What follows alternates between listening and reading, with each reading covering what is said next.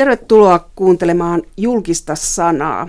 Tänäkin aamuna meistä monet ovat kulkeneet valvontakameroiden ohi. Mihin kuvat tallentuu, kuka niitä katsoo, niin se on kysymys, joka myös vaivaa aika monia.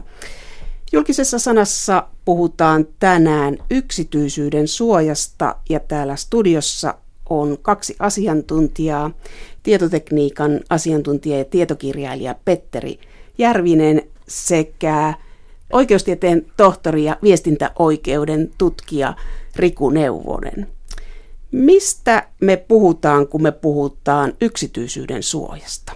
Yksityisen suoja riippuu tietenkin, miten tarkastellaan, jos halutaan ymmärtää, että onko yksityinen, yksityinen julkisen vastakohta, eli se, mitä ei haluta julkisesti kaikkien näitä, mitä julkisesti olla esillä, niin se on kaikki yksityistä. Sitten jos tarkastellaan ihan niin kuin esimerkiksi perusoikeuksien tasolta, niin puhutaan yksityisen suojasta, niin siihen voidaan katsoa, että siihen kuuluu esimerkiksi yksityiselämään suoja, eli intimisuhteet, arkaluonteiset tiedot, terveystiedot, ja sitten jossain määrin myös tällaiset eh, muut, muutkin tällaiset tiedot, mitkä voidaan ajatella, että halutaan pitää muilta salassa.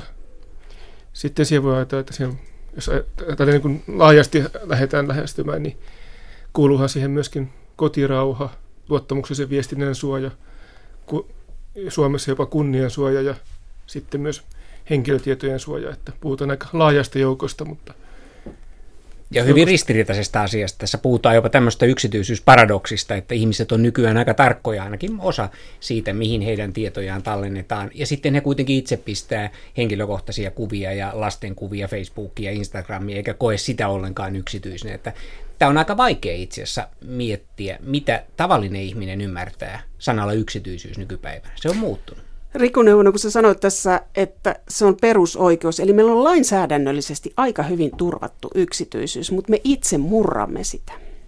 Kyllä, että siinä on, tai siis perus- ja ihmisoikeus, että yksityisyys on turvattu, niin kansainvälisissä ihmisoikeussopimuksissa, mitkä on sitä kannat olennaisempi, on tietysti YK on sopimukset, Euroopan ihmisoikeussopimus ja sitten uusimpana Euroopan unionin perusoikeuskirja, jossa on vielä turvattu yksityis- yksityisyys ja erikseen henkilötietojen suoja – Ehkä oikeastaan tähän liittyy oikeastaan sen paradoksiin. Mielenkiintoista on se, että esimerkiksi Euroopan ihmisoikeustuomioistuimessa niin yksityinen suoja on ruvennut nousemaan 90-luvulta asti merkittävään rooliin.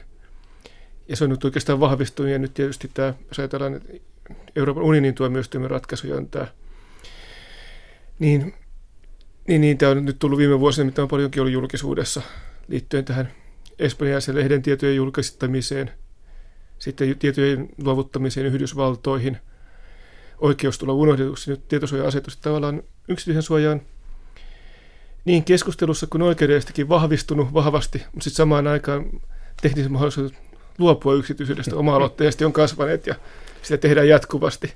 Lainsäätäjä tekee töitä sen eteen, että me olisimme suojassa ja me itse teemme töitä sen eteen, että me emme olisi suojassa. Tässä on ristiriita. Mutta kuinka paljon vaikuttaa nämä sosiaalisen median suuret yritykset siihen, miten tämä lainsäädäntö muokkautuu? Onko niillä vaikutusta siihen?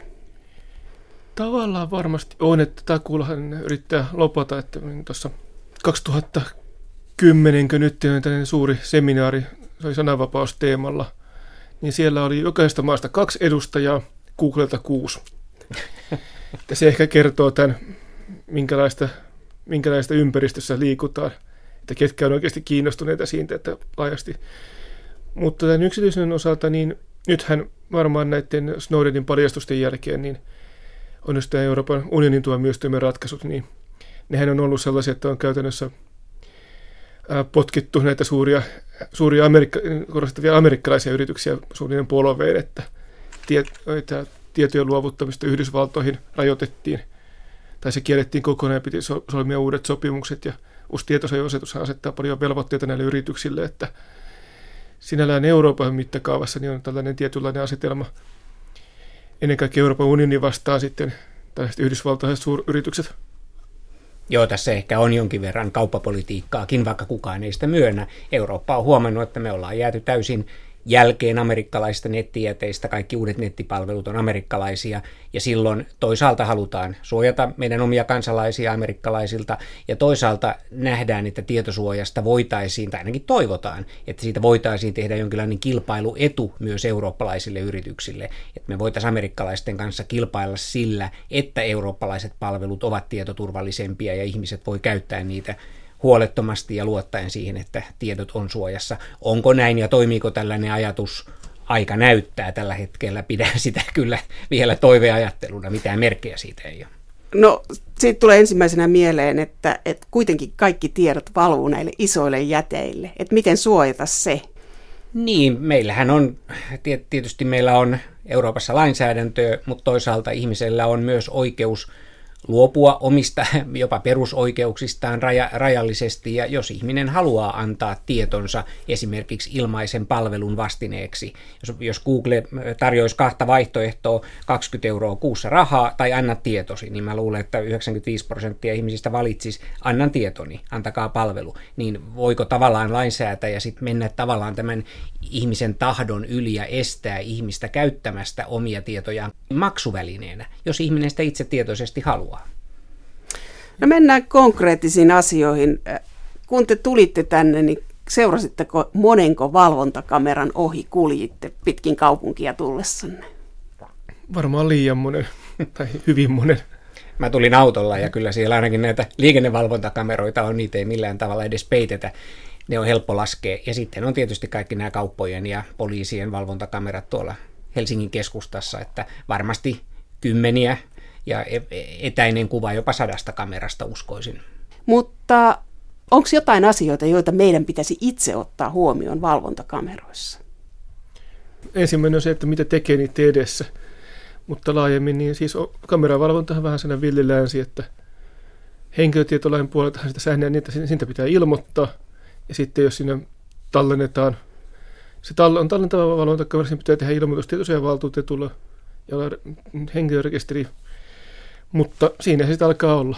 Kameravalvonnasta jotenkin tallentavasta pitäisi, pitäisi olla se ilmoitus jossain, mutta sehän on just sellainen tarra jossain nurkassa tai alueella kameravalvonta ja muuta.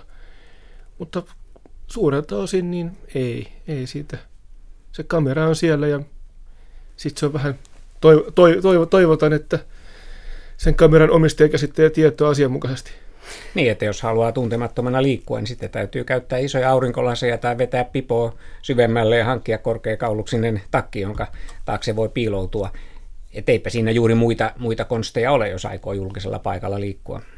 Niin, että toisaalta se kamera luo turvallisuutta jossain asemalaiturilla, mutta voisiko ihminen käydä itse katsomassa niitä kuvia, joita hänestä on otettu. Jos sanoo, että oot, mä oon matkustanut tässä, että saanko mä katsoa niitä kuvia, onko oikeus katsoa niitä kuvia, joita tallennetaan? Henkilötietosäädäntöhän lähtee siitä, että on oikeus tarkastaa omat tiedot, ja jos olettaa, että on jossain tilassa, missä on tullut kuvatus, ja se on, ta- se on siis tallennettu, ja siinä on olemassa rekisteri, niin kyllä sitä voimme käydä vaatimassa, että mitä, miten näkyy kuvassa, mutta miten se käytännössä menee, niin ei sitä uskalla edes arvata. Niin, siinä on se ongelma, että sitten loukkaa toisten yksityisyyttä, koska helposti näkee muita ihmisiä siitä ympäristöstä ja samalta tallenteelta.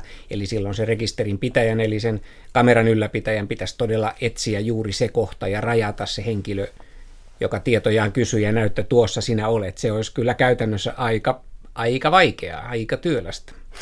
Mutta mut tuli mieleen semmoinen, että kun Tampereella oli tai mä muista missä se oli katoaminen, niin vanhemmat saivat katsoa kamerakuvia, mitä siinä näkyy, ja se oli ravintolasta. Asia oli traaginen ja ongelma oli hirvittävä, mutta silti. Se mun käsittääkseni, vaikka nyt olen insinööri enkä juristi, niin tulkitsen lakia niin, että ainoastaan sen oman kuvan voi katsoa, mutta tietysti jos on tällainen katoamistapaus ja kyseessä on viimeiset kuvat, mitä menehtyneestä henkilöstä esimerkiksi on, niin silloin ehkä poliisi voi, voi näyttää sitä ikään kuin todistusaineistona tai jonkinlaisena tutkinnan tuloksena. En tiedä, menisikö se jonkun mm. poikkeuksen tai poliisilain piiriin sitten. No, poliisi varmasti saa tutkinnallisista syistä katsoa, että se tutkinto on aloitettu, mutta se, että kenelle muille näkyy, niin siinä tapauksessa niin se on vähän se, että taas se, että miten asiat on, miten lain kirjaan sanoja, miten asiat on käytännössä, että voihan se yritys ajatella, että eihän se välttämättä tunneta säännöksiä.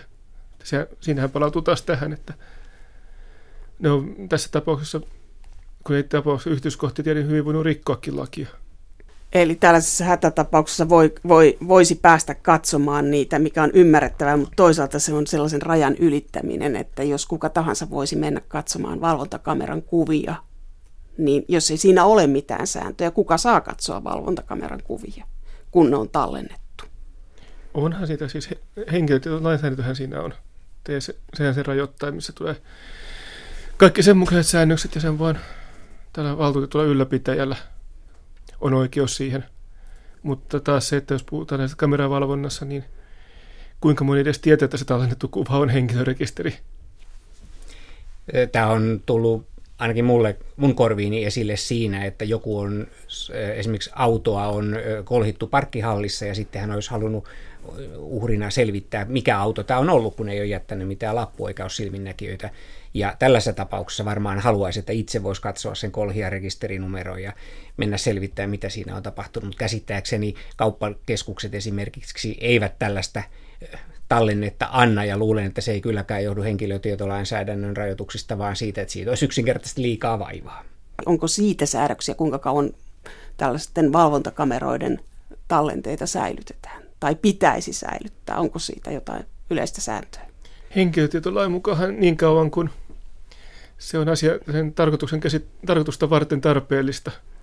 Mikä sitten on tarpeellista tässä tapauksessa, että sitä ei ole, siitä ei ole se riippuu siitä, miten kukakin se haluaa määritellä, että haluaako ajatella, että jos tarvitaan valvontakamera, niin se on viikko, kaksi viikkoa, kuukausi, 15 vuotta – tässä tekniikkakin on muuttunut niin, että ennenhän käytettiin esimerkiksi nauhajärjestelmiä, jos se nauha pyyhkiytyi automaattisesti päälle aina 24 tunnin välein esimerkiksi, koska se tallennustila oli kallista. Mutta nyt kun saadaan halvalle levyasemalle vaikka viikon nauhoitus eikä se tunnu missään, niin ainakin teknisesti se on mahdollista säilyttää hyvinkin pitkään.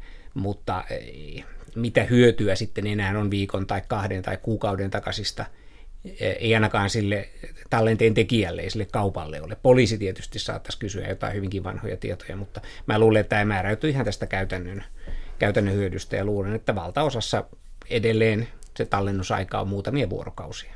Mutta sitten on sellainen paikka kuin työpaikka, joka on välitila, että onko se julkista tilaa, onko se yksityistä tilaa, ja työpaikoilla on valvontakameroita. Mutta siitähän on tarkat säädökset sitten taas ihan työelämän tietosuojalaissa. Kyllä, ja sitten pitää, siis niistähän pitää tiedottaa ja sopia yhteistoimintamenettelyssä, joka siis ei tarkoita automaattista potkumenettelyä niin kuin nykypäivänä, vaan sitä, että asiasta sovitaan oikeasti yhdessä. Ja tämä on yksi niistä asioista, jotka kuuluu sen piiriin. Ja pienissä yrityksissä, joita YT-menettely ei koske, on kuitenkin informointivelvollisuus, että johdon täytyy kertoa, jos tällaista kameravalvontaa on. Ja siellä laissahan sitten määritellään kyllä ne ehdot, missä tilanteessa työntekijä saa sinne työssään valvoa, mutta silloinkaan ei saa valvoa käsittääkseni missään vapaa-ajan tilassa eikä taukotilassa eikä tällaisessa, vaan siinä, missä käsitellään rahaa esimerkiksi tai tällaisissa kohteissa. Työntekijän yksityisyys on erittäin hyvin suojattu työpaikalla. Se koskee paitsi kameravalvontaa, niin myös kaikkia teletunnistetietoja, jotka kertyy nettisurfailusta tai sähköpostista tai muusta. Nehän on kaikki luottamuksellisia. Työnantaja ei saa selvittää oikeastaan mitään. Mutta heti kun mennään työpaikasta ulos, eli tullaan julkiseen tilaan, niin sitten ne säännöt muuttuu täysin ja sitten se valvonta taas on aika vapaata. Eli sama kamera, joka tallentaa sisäpuolella, niin siinä on tiukat säännöt. Sitten kun astut ovesta ulos, niin mitä kadulla tapahtuu, kenet tapaat siinä, niin sitten se, on, sit se on julkista. No ei nyt siinä tavallaan julkista, mutta sellaisen, voisiko sanoa enemmänkin sääntelemätön tila, mikä ehkä kuvaa paremmin tästä kameravalvonnan kysymystä että se, sit se oikeastaan kiteytyy kahteen kysymykseen siitä, että mitä sillä kuvalla tehdään ja mitä sitä tapahtuu. Se on se oikeasti se kysymys, että sinällähän, sinähän tässä voisi, on tämä kaksi eri asiaa, että se, että miten ikään kuin, mitä lainsäädäntö sanoo ja sitten miten asiat toimii käytännössä ja käytännön puolellahan Käytännön puolella lähtökohta, siis lähtökohta useimmiten se, että asiasta tulee kysymyksiä tai ongelmia, kun sitä kuvaa johonkin käytetään. Tämä on, vielä, sen haluan mainita, tämähän on tullut riidanalaiseksi tilanteessa, jossa henkilöt haluaa valvoa ikään kuin omaa pihaansa, ainakin näin he kertoo, mutta sattumalta se kamera sitten onkin asetettu niin, että se kuvaa myös naapurin pihaa. Ja sitten naapuri on tehnyt siitä valituksia. Tästä on ollut ihan poliisitutkintoja ja riitoja. että sit se rajaveto siinä, että mitä siinä kamerassa muuta saa näkyä kuin se oma piha, paljonko saa näkyä naapurin puolelta, niin sitten tulee kiistanalaisia asioita. Sitten keskustellaan siitä, että kumman yksityisyys, että oma yksityisyys vai naapurin yksityisyys. Riku Neuvonen ja Petteri Järvinen, mun pitää vielä kysyä tuosta työpaikan valvonnasta, että jos nyt vaikka on pankki, jossa työntekijän asema on turvattu, mitä kameralla valvotaan ja miten sitä käytetään, mutta entäs se asiakas? Asiakkaan asemahan turvataan sillä, että siinä suunnilleen pankin ovessa tai oven pielessä on lappu, että täällä on kameravalvonta. Kyllä, se... ja kun asiakas soittaa puhelimella, niin hänelle annetaan se tiedot, että puhelu voidaan nauhoittaa ja käyttää koulutustarkoituksia ja ratkaista riitoja nimenomaan näissä finanssipalveluissa juuri tästä syystä. Viime keväänä tuli kohu siitä, että TV-tähti Axel Smith kuvasi kotonaan ja sanoi, että se oli valvontakamera, joka se ei sitten ollutkaan, ja hän kuvasi intimeä tilanteita partnerinsa kanssa. Mitä ajatuksia tämä herätti teissä? Oletko ihan varma, että haluat kysyä ja kuulla? Kyllä haluan kuulla. Siinä oli kai vielä lisäjuonteena se, että jos oikein muistan, että näitä tallenteita olisi kai vaihdettu vähän kaveripiirin kesken, että se ei ollut edes pelkkää henkilökohtaiseen käyttöön, mutta siinähän nyt rikottiin varmaan näin insinöörinäkin voi sanoa, että ainakin viittä lakia sä voit varmaan täsmentää. Va- varmasti ainakin viittä. Että... Kyllä. Mutta jos ajattelee sitä tilannetta, niin uhrit, rikoksen uhrit, niin eihän ihminen voi varautua siihen, että yksityisessä tila- tilassa kuvataan ja että se kuva lähtee. Mutta sitten kysymys onkin, että, että mitä sen jälkeen, kuinka sen voi kieltää sen jakamisen tai estää sen. Ilman ennakkotietoa kuvaaminenkin on kielletty ja saati sitten jakaminen, mutta lähtökohtaisesti on se tavalla, että sitä, jos mikä logiikka tässä on se, että eihän se varsinaisesti ole kielletty, vaan se on, se on rangaistavaa, niin kuin X Smithkin sai havaita useinhan kai tämä tulee esille niin, että otetaan niitä intiimejä kuvia ihan hyvässä yhteisymmärryksessä, mutta sitten kun suhde loppuu, niin sitten niitä levitetään niin kuin kostomielessä, ja tämähän on johtanut ihan, ihan itsemurhiin ja muihin varsinkin ulkomailla. Niin tämä on varmaan se yleisempi keissi ja ähm, aika monella kotona on jonkinlaisia kameroita. Kyllä mullakin on vartiointiliikkeen kamera siellä olohuoneen äh, nurkassa ja joskus mietin, että onko se päällä, katsooko joku sieltä sopimuksessa lukee, että sitä, se avataan vain, jos tulee hälytys ja katsotaan, onko siellä rosvo. Mutta eihän sitä voi tietää. Tai jos menee jollekin vieraalle kylään, niin eihän sitä voi tietää, että onko se valvontakamera vai onko se isännän tai emännen itse laittama ja meneekö se live-lähetyksenä nettiin vai mitä sille tapahtuu. Ja olisi aika epäkohteliasta kysyäkin tällaista. Varsinkin jos on illalla tulossa yökylään. Mutta tämä oli, tämä oli ääritapaus. Mutta sitten jos ajattelee tällaisia tilanteita, että lasten syntymäpäivät, niissä kuvataan, niitä laitetaan nettiin, juhlat, äh, hääjuhlat, tämmöiset isot syntymäpäivät, niissä kuvataan. Niin pitäisikö isännän, emännän kysyä jokaiselta kirjallinen lupa, että saanko laittaa näitä kuvia eteenpäin? Saanko taltioida näitä kuvia jo tiettyyn paikkaan? No siinä kai tavallaan syntyy jo niin kuin sanaton sopimus tai annetaan sanaton, sanattomasti lupa, jos nähdään, että häissä kuvataan. Ja oletusarvo on se, että joku siellä kuitenkin ottaa kuvia. Mutta sitten tietenkin vähän riippuen kuvista ja vähän siitä levityksen laajuudesta, jos se pannaan Facebookissa suljetulle kaveripiirille, niin sitä ei ehkä lasketa. Se ei ehkä ylitä tällaista julkaisun kynnystä samassa mielessä kuin sitten ihan avoin levitys mutta jos, jos ne kuvat on jotenkin erityisiä, on vaikka juuri se, se hääkuva, joka parista otetaan, niin on sitten ehkä valokuvaajan syytä todella kysyä lupa, että saanko laittaa tämä vaikka omalle sivulle mainokseksi omista palveluista, niin että tämä rajaveto ei ole aina helppo. Niin on lähtökohtaisesti voisi sanoa, että hyvin tapoihin kuuluu se, että asiasta kerrotaan ja pyydetään lupa. Nykyään vaan kun kaikki ottaa selfieitä ja kaikilla on kamera taskussa näiden älypuhelinten takia, niin, niin mikä se koodisto sitten on enää tänä päivänä? Että mikä on se, se hyvä tapa? Pitäisikö edelleen jokaiseen kännykkäkuvaankin ottaa lupa, jos ne esiintyy muita ihmisiä?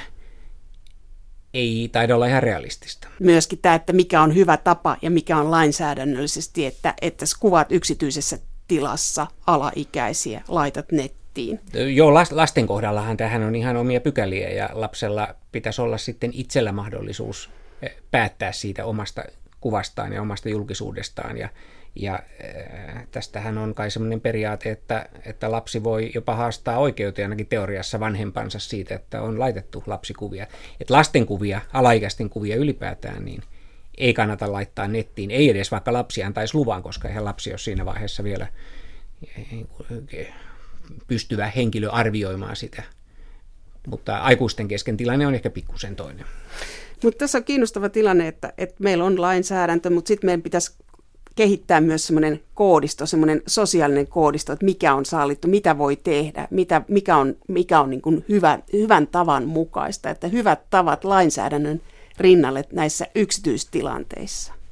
Mielellään lainsäädännön asemasta, että mitä vähemmän lainsäädäntö sotketaan mukaan, niin se on useimmiten sitä parempi, mutta ja tässä tapauksessa on lähinnä, että jos ei puhuta tällaisesta tilanteesta, että on alaikäisiä tai jotenkin muuta erityistä, siis tarkoittaa, että erityistilanteet, nämä kynnykset esimerkiksi yksityis, että siinä kuvassa jotain sellaista, mitä katsotaan yksityiselämään kuuluvaksi, tai, tai kuvassa jotain mahdollisesti kunniaa loukkaavaa, tai jotain muuta tällaista erityistä, mikä tekee sitä rangaistavan teon, niin se on kuitenkin aina vähän harmalla vyöhykkeellä.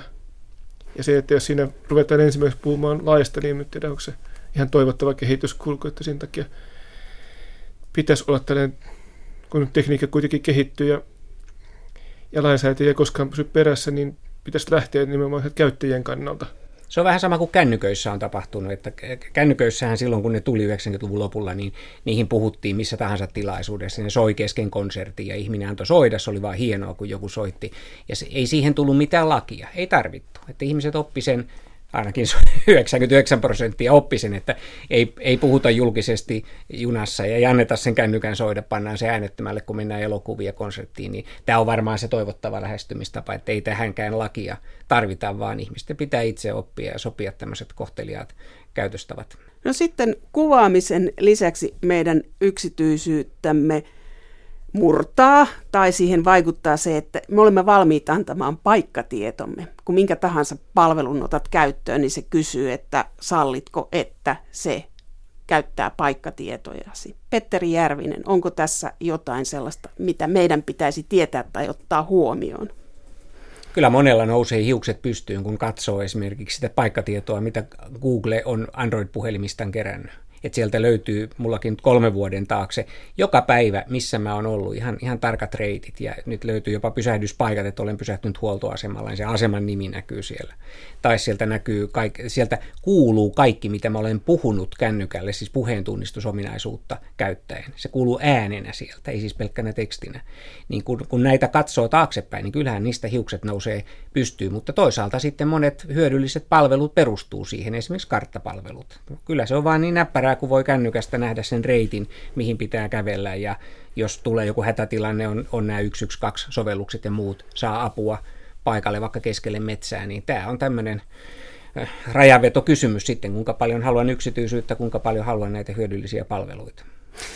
Sä oot insinööri ja tietotekniikka-asiantuntija, niin äh, voiko näitä rajata? Voi, vo, kuinka yksittäinen ihminen voisi rajata asioita, että, että se olisi turvallista tai että se olisi mahdollisimman vähäistä se? Kyllä, esimerkiksi Android-puhelimessahan voi ihan sovelluskohtaisesti antaa oikeuden paikannukseen tai ottaa sen pois. Ja sitähän voi muuttaa aina mielin määrin, kun vaan viitsii nähdä vaivaa. Ongelma on siinä, että ihmiset eivät yleensä viitsi nähdä sitä vaivaa, että annetaan olla niiden asetusten, mitkä on kerran tehty ja yleensä vielä ne on ne oletusarvot, eli niihin ei kosketa ikinä millään tavalla. Mutta jos vähän perehtyy asiaan, jaksaa nähdä vaivaa, niin kyllä niihin voi itse vaikuttaa. No äh, kuinka kauan Google säilyttää näitä tietoja? No niitähän säilytetään ikuisesti, ellei käyttäjä itse poista. Että käyttäjä voi estää tiedonkeräyksen ja voi, voi ihan sieltä nettikäyttöliittymästä päättää, että poista tuon päivän sijain ja tuon päivän puheet. Ja kyllä, kyllä siellä on nämä kaikki kontrollit.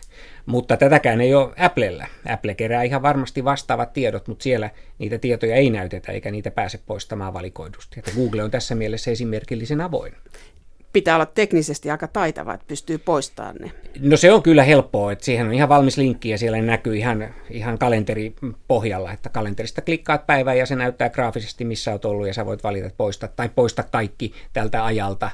Ei se vaadi kuin muutama hiiren klikkauksen. Se ei ole vaikeaa, mutta se vaatii sitä aktiivisuutta ja pitää olla perillä tästä. Riku Neuvonen, sä oot viestintäoikeuden asiantuntija. Annatko paikkatietosi tai pystytkö poistamaan ne? Osaatko tehdä tämän saman tempun, mikä Petteri? Kyllä minä olen tietoisinta, mitä se tehdään ja on sitten joitakin sovelluksia kieltänyt paikantamasta, mutta, mutta tässä on just se valinta, että se on vain niin helppoa, kun jos se kertoo automaattisesti sun säätilanteen, sitten karttapalvelut, liikennepalvelut ylipäätään, niin se helpottaa elämää. Aivan, sen varaan ne on laskettukin. Onko siinä jotain vaaraa, että meidän tiedot jonnekin kerääntyy? No voi siinä olla ihan ajatellaan parisuhteen kannalta vaara, että puoliso menee katsomaan. Sijaintitiedothan on luottamuksellisia, ihan samalla tavalla kuin on puhelutiedot ja sähköpostiviestintä. Periaatteessa sinne ei pitäisi kukaan mennä. Mutta jos se puoliso nyt menee ja huomaa, että hei, sähän on ollut viime viikolla Tampereella, vaikka sun piti olla Turussa yötä jossain konferenssissa, niin voipa siitä pikkusen keskustelua herätä. Tai jos poliisi haluaa selvittää, että missä epäilty oli esimerkiksi vuosi sitten rikoksen tapahtuman aikaan, niin vähän nyt riippuu henkilöstä itsestään, onko tämä keino antaa alibi itselle ja näyttää poliisille, katso, minä olen ollut tuolla, vai onko se sitten raskauttava todiste, että juu, minä olin juuri rikoksen tapahtumapaikalla silloin, kun se sattui. Tässä on puhuttu näistä paikkatiedoista, mutta pystyykö netin yksityisyyttä hallitsemaan? Miten sitä pystyy hallitsemaan? Pystyy tietenkin aika pitkälti, mutta on, ne, siis tässä netin erikoisuushan on verrattu, verrattu oikeastaan, kun ongelma on se, että lainsäädäntö ikään kuin on sellainen, että se sopii kaikki, melkein kaikkiin tilanteisiin. Että se on ainoastaan muutamia tällaisia erikoisuuksia. Niin ongelma on se, että netin yhteydessä on se, että ylipäätään miten pääset sinne, niin vaadit jonkin, vaatii jonkun laitteen, yhteyden, yhteyden tarjoajan. Sitten tulee yllättäen reitti, missä on hyvin monta erilaista toimijaa. Ja se, että miten niitä, joka, joka portaalla varmistat sen, että yksityisyys on turvattu, niin se on se haasteellisin kohta. Se olisi aivan, aivan tolkuton tehtävä, jos yrittäisi käyttää nettiä ja estää kaikkien nettijälkien jäämisen. Mutta tässä ehkä pitääkin miettiä, mitä se kysymys tarkoittaa, mitä on yksityisyys netissä. Et jos, jos se yksityisyys ymmärretään niin tiukasti, että ei jää mitään jälkiä mihinkään, niin se on kyllä melkein toivotonta. Mutta jos sen ajattelee vähän pehmeämmin ja ajattelee, että se voisi olla esimerkiksi vaan sitä, että mainostajat ei pysty seuraamaan minua tai että NSA-vakoilijat eivät pysty seuraamaan minua, niin sellainen yksityisyys on sitten jo mahdollista saavuttaa. Mutta se vaatii taas sitä vaivannäköä ja työtä ja varovaisuutta.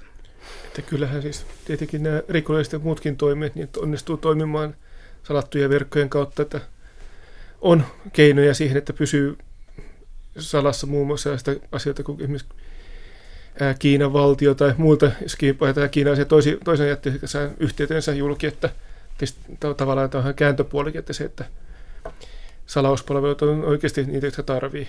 Kyllä, johan meillä näitä nettikiristäjiä, jotka lähettää kiristysohjelmia, meillä on näitä palvelunestohyökkäjiä, meillä on kaikenlaisia nettirikollisia, joita ei saada kiinni juuri sen takia, että jälkiä ei jää riittävästi, tai ne jäljet johtaa paikkaan, johon niitä ei pystytä seuraamaan. Ja sitten on näitä tuurverkon huumekauppiaita ja muita, jotka on ollut ihan uutisissakin, että kyllähän sitten taas on sekin puoli. Meillä on luotu turverkko, joka luo turvaa, jos on poliittisesti epävakaa tilanne ja ihmisiä seurataan, niin he käyttää tätä verkkoa. Mutta toisaalta toinen puoli on se, niin kuin Petteri Järvinen sanoi, että, että sinne on tullut myös rikolliset, että se on heille verkko, joka ei jätä jälkiä, kun tehdään nettirikoksia. Eli tämä on aika kryptinen asia, tämä yksityisyyden suoja verkossa, että periaatteessa on olemassa lainsäädäntö, sitten me halutaan käyttää palveluja, me halutaan käyttää karttapalveluja, erilaisia appeja, meistä jää jälkiä. Meidän pitäisi olla hirveän aktiivisia, jotta me voitaisiin poistaa sieltä tarpeettomat. Mutta entäs sitten nämä ristikkäiset palvelut, niin kuin Riku Neuvonen sanoi, että kun monet, monta palvelua pannaan ristiin, niin siitä tulee aika tarkka profiili ihmisestä sä et voi itse vaikuttaa siihen. Kyllä, ja senhän huomaa jo siitä, että jos on kirjautunut Facebookiin ja sen jälkeen surfailee eh, jollain muilla sivustoilla, ei ole mitään tekemistä Facebookin kanssa, niin se Facebook saa tiedon niistä sivuista ja sen jälkeen kohdistaa näihin liittyvää mainos, mainosta, jonka moni on huomannut ja kokee sen aika eh, kielteisesti, että Facebook onkin seurannut minua ihan muissa palveluissa. Ja tämä johtuu ihan siitä netin perustekniikasta ja siitä, millä Facebook pystyy evästeiden avulla seuraamaan myös oman kirjautumisensa ulkopuolella tapahtuvia asioita, ellei käyttäjä kirjaudu Facebookista ulos, jota harva tekee. Facebookissa käydessä pitäisi joka kerta kirjautua ulos, jotta ei tulisi tällaista mainospostia. Toinen ehkä helpompi tapa on se, että käyttää kahta eri selainta. Yhdessä selaimessa on Facebook ja sillä toisella selaimella sitten tehdään muu, muu surffailu. Niin se tieto ei kulje selaimista toiseen. Selain on niin se hiekkalaatikko, jonka sisällä toimitaan. Mutta jos samassa selaimessa on Facebook ja vaikka Facebookin ikkunan sulkis, jos ei ole kirjautunut ulos sieltä, niin silti sen jälkeen sillä samalla selaimella tehdyt käynnit vaikkapa verkkokaupassa rekisteröityy sinne Facebookiin ja niitä voidaan käyttää mainonnan kohdistamiseen. Ja se on monen mielestä jo semmoista, että sitten mennään yksityisyyden suojassa tavallaan ylisallitun. Seurataan Facebookin ulkopuolelta elämää ja hyödynnetään sitä Facebookissa. Koskeeko tämä sama myös sähköpostia, että mikä tahansa sähköposti, että sun pitäisi kirjautua sieltä ulos, jotta ei lähtisi tietoja? Ei koske sähköpostia, että sähköpostissa on eri tekniikkaa. Että se on vaan nämä, että Twitter, Facebook, Joo, se on nämä, nämä tällaiset, tällaiset palvelut, joissa on joiden tykkään nappeja on muilla sivustoilla. Se perustuu ne tykkään nappien latautumiseen, vaikka niitä edes painaisi. Eli Petteri Järvinen, tämmöinen ohje, että palvelusta pitää kirjautua ulos ja eri selaimella käyttää eri palveluja, niin se helpottaa elämää, jos haluaa välttää mainokset, jotka ovat profiloitu sinulle. Kyllä, kahta selainta kannattaa käyttää rinnakkain, jopa kolmea, kun meillähän on kolme yleistä selainta ja ne kaikki saa ilmaiseksi ladattua. Siinä on myös tietoturvahyöty, että jos sieltä tulee selaimeen joku haittaohjelma esimerkiksi, niin se ei pysty leviämään eikä vaikuttaa jos tekee vaikka pankkiasioinnin yhdellä selaimella ja sitten hupisurffailun toisella, niin silloin se pankkiistunto on aina turvassa, koska se mahdollinen haittaohjelma näkee vain sen yhden selaimen. Eli tässä on monta eri hyötyä ja sen takia suosittelen näitä useamman selaimen strategiaa tai sitten käyttämään kaikissa selaimissa olevaa tämmöistä inkognito-tilaa, joka estää evästeiden tallentumisen ja kaiken, kaiken muun seurannan. Siitä on tietyissä tilanteissa myös apua. Mitä se kone tuumaa niistä kaikista selaimista? Jos ei se ole ihan aataminaikuinen höyry PC, niin kyllä se jaksaa nykyään pyörittää kahta selainta ihan kevyesti. Riku Neuvonen, jos me ollaan annettu lupa, hyväksytty se, että saa käyttää paikkatietoja ja kirjauduttu Facebookiin, niin me ei voida mitenkään estää sitä, että nämä meidän tiedot lähtee kolmannelle osapuolelle. Tavallaan kysymys on se, että niiden, mitenkään se pitäisi taas olla se, että ei pitäisi lähteä, mutta se, että toimii, niin miten sen sitten estetään. Niin siinä on tietysti siinä vaiheessa, kun annetaan se suostumus, niin siinä pitäisi kertoa se, että näitä tietoja annetaan näihin tiettyihin tarkoituksiin näille ja näille. Tämä on semmoinen rajoitusten tässä tietoa, mutta taas se kysymys siitä, että mikä oli tässä, missä alusta oli just siitä Euroopan unionin tuomioistuimenkin ratkaisu, mikä ongelma oli siinä, että ne siirretään tuonne ison veden toiseen puolelle, missä taas yksityisen suoja ei ole. Tavallaan sitten, missä se tapahtuu, vaikuttaa siihen, että mitä lakia sovelletaan aina kun otetaan käyttöön uusi nettipalvelu, niin mehän joudutaan hyväksymään se käyttöoikeussopimus, se EUlla End User License Agreement, ja siinähän ihminen antaa luvan tietojensa käyttöön. Siellä on toinen mahdollisuus, cancel, en hyväksy, sitten ei mennä siihen palveluun. Mutta sitten on se kysymys, että onko tällainen juridinen suostumus, jonka suomalainen käyttäjä antaa, jos se on ristiriidassa vaikka EU-lakien kanssa, niin onko se pätevä? Että voiko tällaisesta oikeudesta luopua amerikkalaisen yrityksen hyväksi? Sehän on sillä tavalla hassu tilanne, että että käyttäjällä ei ole mitään neuvotteluasemaa. Käyttäjä ei voi sanoa, että mä en hyväksy tota kohtaa, enkä tota, mutta nämä kaikki muut on ok. Mä tuun käyttäjäksi, jos mä saan luo, neuvoteltua noista. että se on aina ota tai jätä. Jos tulee riita, se riita ratkaistaan jossain amerikkalaisessa piirituomioistuimessa, joka siis kukaan ei lähde sinne riiteleen sen tulkinnasta. Että tämä tilanne on juridisestikin vähän hankala. Toisaalta ihminen on antanut suostumuksen amerikkalaisen lainsäädännön mukaan, mutta onko se sitten kaikissa tilanteissa pätevä, jos se loukkaa eurooppalaisia tietosuojapykäliä.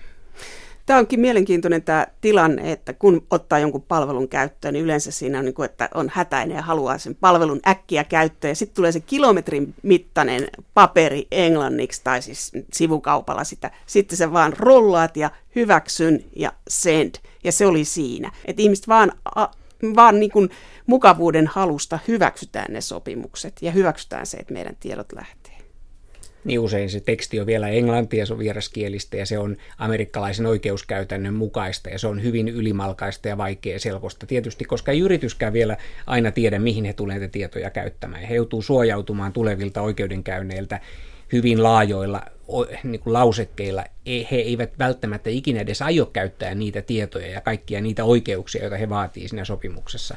Ja onhan, joskus on ollut jotain analyysejä ihan Suomen Suomen lain pohjalta, että miten näitä jotain Facebookin sopimusta pitäisi tulkita, mutta se on, se on puolen päivän juttu, kun sen käy läpi ja, ja asiantuntijan kanssa miettii, mitä nämä mahtaa tarkoittaa. Se ei ole mikään helppo tehtävä. Mutta jos me tehdään vaikka talokauppaa ja vedotaan siihen, että no siinä oli 20 sivua tekstiä, en mä lukenut, että siellä mainitaan, että talossa on hometta, mä pistin nimeni vaan alle, niin eihän sellainenkaan peruste oikeudessa sitten kävisi. Että kyllä se on sen sopijan vastuulla tutustua siihen tekstiin. On se sitten millainen tahansa, jos sitä ei ymmärrä, jos siinä on epäselvää, niin sitten vaan ei voi allekirjoittaa. Niin ja sitten nämä pelisäännöt, että koneet käyttää suomen kieltä, mutta sopimukset on englanniksi. Että sekin, että olisiko mitään mahdollista EU-lainsäädännöllä vaatia, että sopimukset olisi sillä kielellä, jos on FI-tunnus tai sähköposti on suomenkielisiltä niin, alueelta, että onko se niin kuin ylipäätään mahdollista niin, tulevaisuudessa voisi, vaatia. voi riitatilanteessa vedota siihen, että kun on englanninkielinen sopimus, niin eihän voi velvoittaa, että tavallinen kuluttaja on sitten edes ymmärtänyt sitä. Niin, Tämä on niin kuin juridiikkaa, vai mitä si- Siinä mielessä, jos puhutaan vähän edestä, ei, ei ole tasavertainen asema tai nimenomaan kuluttajasopimus, niin siinähän voisi helposti sanoa, että ne, mikään näistä sopimuksista niin varmasti, varmaan kestä kestä tarkempaa tarkastelua, koska se on tehty just yhdysvaltalaisen oikeuskäytännön mukaan, missä on sitten voisiko sanoa, suurempi riski joutua vastuuseen, nimenomaan vahingonkorvausvastuuseen, ja sen takia suljetaan kaikki menneet, nykyiset ja tulevatkin ongelmat vastuun piiristä, mikä taas ei vastaa yhtä eurooppalaista lainsäädäntöä, mutta se, että ei ole, ei ole tasavertainen neuvotteluasema, se voit, voit kieltäytyä sopimuksesta, mutta ei tuskin tapahtuu mitään, jos kerrot, että en hyväksy tuota yhtä kohtaa. Se on se yksi ongelma. Toinen on sitten se, että jos tulee riitatilanne, niin mitä sitten mitä sit tekee? Ei sitä yksittäinen ihminen, niin vaikka minkälainen asiantuntija, niin vaikea uskoa, että lähtee sitten käymään oikeutta, koska ensin pitää käydä, on, käydä läpi, että missä käydään oikeutta. Että onko se pykälä siitä oikeudenkäyttöpaikasta niin sopiva, että onko se joku Richmondin piirioikeus vai käykö se toi vaikka... No, San Mateon piirioikeus ainakin siellä Kaliforniassa, on monessa mukana. Mutta sitten on tässä sekin näkökulma, että jos amerikkalainen yritys tarjoaa Eurooppaan ja Suomeen palveluita kuluttajille, niin kyllähän sen täytyy noudattaa Suomen lakia ja Euroopan lakeja. Ei voi tarjota laittomia palveluita kohdemaassa. Ja Facebook on selvästi tarkoitettu suomalaisille, josta markkinoidaan Suomessa, jossa tarjotaan suomen kielisenä palveluna niin kyllä toisaalta näiden amerikkalaisten jättien, niidenhän on sopeuduttava nyt myös tähän tulevaan tietosuoja-asetukseen ja muutettava sääntöjä. Tämä on hyvin monimutkainen juridinen kokonaisuus ja bottom line niin kuin ihan viime kädessä on se, että ei sillä sopimuksella ole käyttäjän kannalta paljon merkitystä. Jos ei luota siihen nettipalveluun, niin sitten ei vaan käytä sitä. Mutta siinä on yksi sellainen pykälä, joka siellä on aika usein piilossa, on tämä, että kolmannelle osapuolelle tietojen antaminen, joka tarkoittaa just näitä mainostietoja, että miksi miksi se on niin piilossa. Että jos olisi selvästi siinä etusivulla hyväksyn käyttöehdot, en salli, että tietoja annetaan mainostajille tai kolmannelle osapuolelle. Se olisi yksinkertaista, mutta sitä ei ole koskaan siellä, tai hyvin harvoin. No ehkä se on liian helppo kieltäytyä. Niin, se on niin, kuiten, juuri se on siksi. Se on kuitenkin mut, se taloudellinen logiikka, millä nämä toimii. Niin, juuri siksi. Ja juuri siksi kuluttajana niin. se olisi. Ja juuri siksi tämmöisen tieto, tietosuojan ja yksityisyyden kannalta se olisi olennainen pykälä. Niin, kyllä varmaan suurin Kos... osa kuluttajista jo ymmärtää, että jos tarjotaan ilmaista palvelua, niin jollain tavallahan siitä se maksu peritään. Ja yleensä se maksu peritään juuri myymällä tietoja, käyttämällä niitä. Että se, on, se on tavallaan implisiittisesti kyllä valtaosalle käyttäjistä tänä päivänä jo selvä, että minun tietojani jollain tavalla käytetään. Niitä tietojahan ei välttämättä luovuteta. Eihän Facebookikaan luovuta tietoja sinänsä, mutta se myy mainostajille profiileita, joissa se hyödyntää itse keräämänsä tietoa. Että mainostaja ei saa tietää, että minä olen Petteri Järvinen ja tämän ikäinen ja asun tuolla ja tuolla, mutta mainostaja voi pyytää, että lähetä tämä minun mainos tämän, tämän tyyppisille ihmisille. Et se on ehkä vähän eri tilanne. Tietoja ei suoraan myydä, mutta myydään palvelua, joka perustuu niihin tietoihin. Mutta myydään sellaista tietoa, että tiedetään, että olen kaksi kertaa tänään katsonut lenkkitossuja. Kyllä. Ja sen jälkeen tulee viiden urheiluliikkeen mainokset. Kyllä. Ja sen ansiosta palvelu on ilmainen. Eli tämä on niin kuin kaupankäyntiä meidän tiedoilla. Nimenomaan. Ja, ja samaan perustuu sitten myöskin kauppojen bonuskortit, joista aikaisemminkin on tässä lähetyksessä puhuttu, että mitä kaikkea kaupat tietää. Suhtaudutte tähän aika tyynen rauhallisesti ja positiivisesti, että ei tässä ole mitään, mutta näettekö te tässä mitään uhkia yksityisyyden suojan kannalta? Onhan tietysti. Tai siis sanotaan, että uh, uhkia on valtavasti. Tämä on vähän kysymys siitä, että, mit, että sitten seuraava kysymys on, mitä sitten? Että siis uhkia nimenomaan ennen kaikkea, jos joku ennen kaikkea jos tietoihin murtaudutaan, niitä mm-hmm. ruvetaan yhdistelemään. Voihan nämä yrityksetkin ruveta, esimerkiksi joku Google päättää ostaa kaikki, kaikki alan yritykset ja yhdistää sitten tiedot, niin siitähän syntyy ihan valtava tietopankki. Mm-hmm. Facebook sy- osti WhatsAppia ja mm. lupasi, että emme yhdistä tietoja, yhdistivät kuitenkin. Tai joku pienempi yritys voi mennä konkurssiin, ainoa asetti, ainoa mikä sillä on konkurssipesässä on juuri sen tiedot, joita se on kerännyt. Niin vaikka siellä sopimuksessa lukisi mitä tahansa, niin totta kai ne myydään jollekin, jos joku niistä jotain maksaa, koska se on ainoa tapa saada konkurssipesään rahaa. Eli tällaisia vaaroja on. Ja sitten tietenkin tämmöinen valtiotason urkinta, joka ei jätä mitään jälkeä, joka ei noudata mitään sopimuksia, niin sekin voi jossain tapauksissa tulla uhkaamaan käyttäjiä tai ainakin käyttäjäryhmiä, tietynlaisia ihmisiä ainakin, joilla on jotain salattavaa. Niin, jos ajattelee näinkin äh, simppeliä asiaa kuin Pokemon-peliä, niin paikkatiedot, tiedetään missä on suuri massa ihmisiä sillä hetkellä metsästämässä. Jos ajattelee, että se menisi jossakin paikassa vaikka terroristien käsiin, niin se on aika katastrofaalinen tilanne. No, ehkä terroristi, totta kai, mutta ehkä terroristien olisi helpompaa tehdä todella houkutteleva Pokemon paikka pelaajille ja tavallaan houkuttelee sitä kautta olisi paljon helpompaa, mutta, mutta siis totta kai, että kyllähän tällaisia tietoja voidaan käyttää ihan mihin vaan. Ja se on se riski, mutta sitten taas kysymys on siitä, että mitä asialla sinä voi tehdä, että voisi näin sanoa, että en usko, että mitään Euroopan unionia pienempi toimija niin pystyy tekemään asialle mitään, että ei vain ole resursseja. Ja Euroopan unioni on yrittänyt tehdä, ja siinä on just tämä Eurooppa vastaan yhdysvaltalainen lainsäädäntö, yhdysvaltalainen vapaus ja Euro, Euroopan sääntely. Tai ei nyt yhdysvaltalainen vapaus, vaan erityyppinen järjestelmä, että onhan sielläkin tarkkaa niin. sääntelyä, mutta se on toimialakohtaista ja se liittyy joihinkin esimerkiksi terveystietoihin ja muihin. Se on tällä tavalla tietosuojaa ei nähdä tämmöisenä yleisenä ihmisoikeutena niin kuin Euroopassa. Ja, ja siellä sitten markkinoiden tuomiohan on tosi ankara. Ja silloin suomalaisenkin käyttäjän paras turva siihen, että yritys toimii lainmukaisesti, on amerikkalainen julkisuus koska heti jos paljastuu, että siellä käyttäjäsopimuksessa on kohtuuttomia ehtoja tai yritys on loukannut niitä, niin siitähän nousee valtavat kohu, jolloin taloudellisia seurauksia osakkeenomistajat kärsii. Ja se on paljon suurempi rangaistus sille yritykselle kuin se, että joku eurooppalainen tuomioistuin antaisi sille nuhteet tai jopa pienet sakot. Et viime kädessä se amerikkalainen julkisuus on, on se ylin oikeusaste ja se pitää yritykset, ainakin isot yritykset, joilla on paljon hävittävää, paremmin ruodussa kuin mikä lainsäädäntö. Kertokaa Riku Neuvonen ja Petteri Järvinen tähän lopuksi, että kun me eletään tällaisessa globaalissa verkottuneessa maailmassa ja meidän tietoja menee eri puolille, niin vahvistuuko tämä yksityisyyden suoja vai murtuuko se vielä enemmän?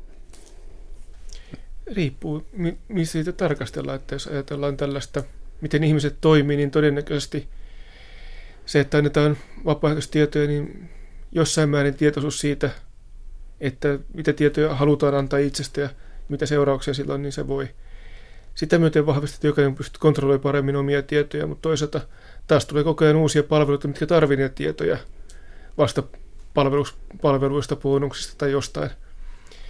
Ja tällä hetkellä se sitten taas sääntelyn kannalta niin trendi on se vahvistuminen, mutta kauanko se jatkuu, niin sitähän ei tiedä jälleen kerran, niin mikä on se yksityisyys, sen määritelmä. Ja nythän trendi on ehkä se, että kun, kun tiedoista tulee kauppatavaraa, niin silloin myös ihmisen oma ote niihin tiukkenee ja ihminen pystyy lataamaan omat tietonsa ja siirtämään ne kilpailevaan palveluun. Ja tätä kautta, jos ihmisen hallinta omiin tietoihinsa – lisääntyy ja nähdään se tavallaan valuuttana, niin tämän voi katsoa jopa parantavan yksityisyyttä, vaikka se johtaisikin siihen, että henkilötietoja käytetään entistä enemmän. Että tämä on vähän, vähän myös käsite- ja määrittelykysymys, mitä yksityisyys jatkossa ja netissä ylipäätään on. Eli Petteri Järvinen, sä näet tämän, että kun tulee uusi tietosuoja-asetus ja big data, eli se massadata, jota jollakin yhtiöllä on, niin ihminenhän voi tulevaisuudessa pyytää tietonsa ja myydä itse ne kolmannelle osapuolelle. Kyllä. Eli tämä tarkoittaa sitä, että ihmisten tietoisuus siitä, että heidän tie- tietonsa on kauppatavaraa, niin se myös vahvistaa tätä tietoisuutta ja yksityisyyden suojaa, että ihmiset alkaa itse miettiä, että missä ne tiedot on. Näinkin se voi nähdä, ja tämä voi olla ihan hyvä tulkinta tulevaisuutta ajatellen.